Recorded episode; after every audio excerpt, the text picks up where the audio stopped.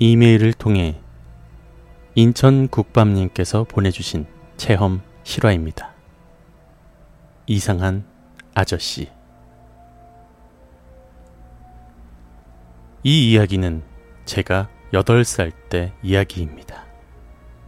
여느 아이들이 그렇듯 저 역시 옆 빌라에 사는 또래 친구와 매일같이 놀곤 했는데 그날도 어느 때와 같이 한참을 놀다 해가 뉘엿뉘엿 지는 저녁쯤 친구와 함께 집에 가고 있었습니다.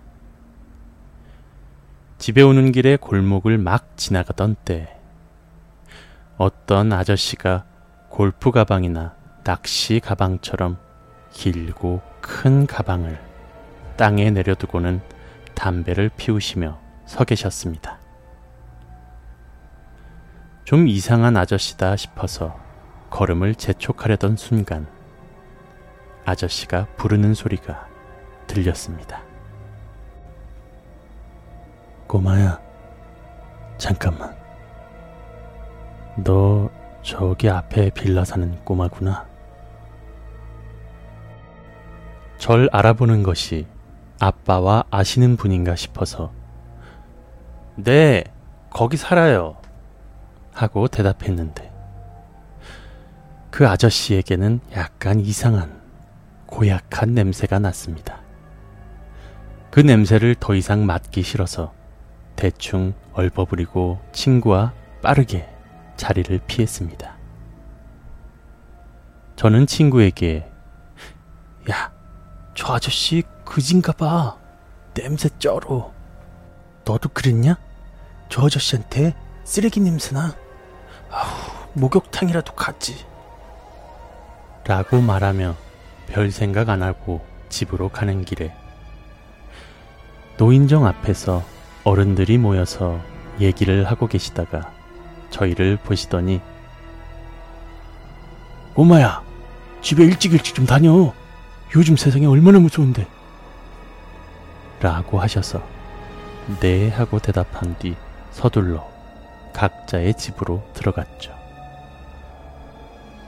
다음날 친구가 우리 집에 놀러 와서 함께 놀다 보니 또 저녁 때가 되었습니다.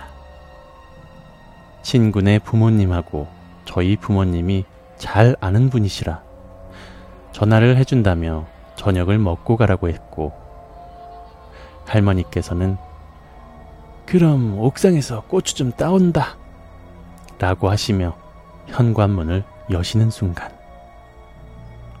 갑자기 할머니께서 제가 여태까지 본 것보다 더 화가 난 목소리로 욕을 하시더군요. 나는 할머니 왜 그래요?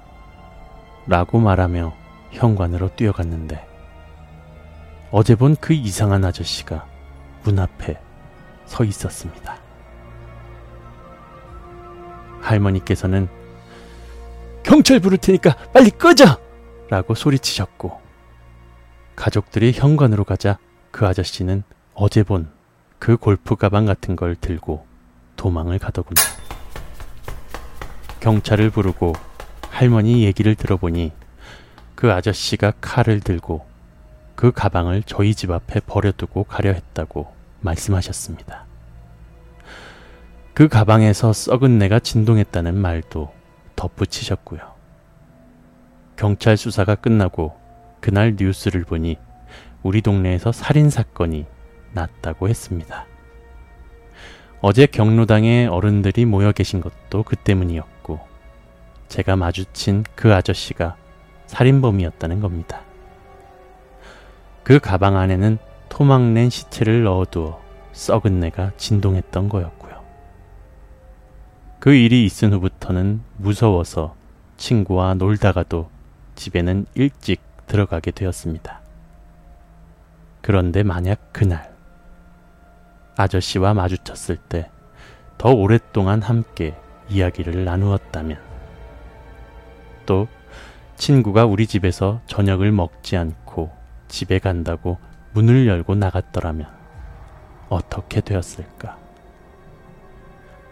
친구와 만나 그때의 일을 떠올리면 아직도 소름이 돋곤 합니다.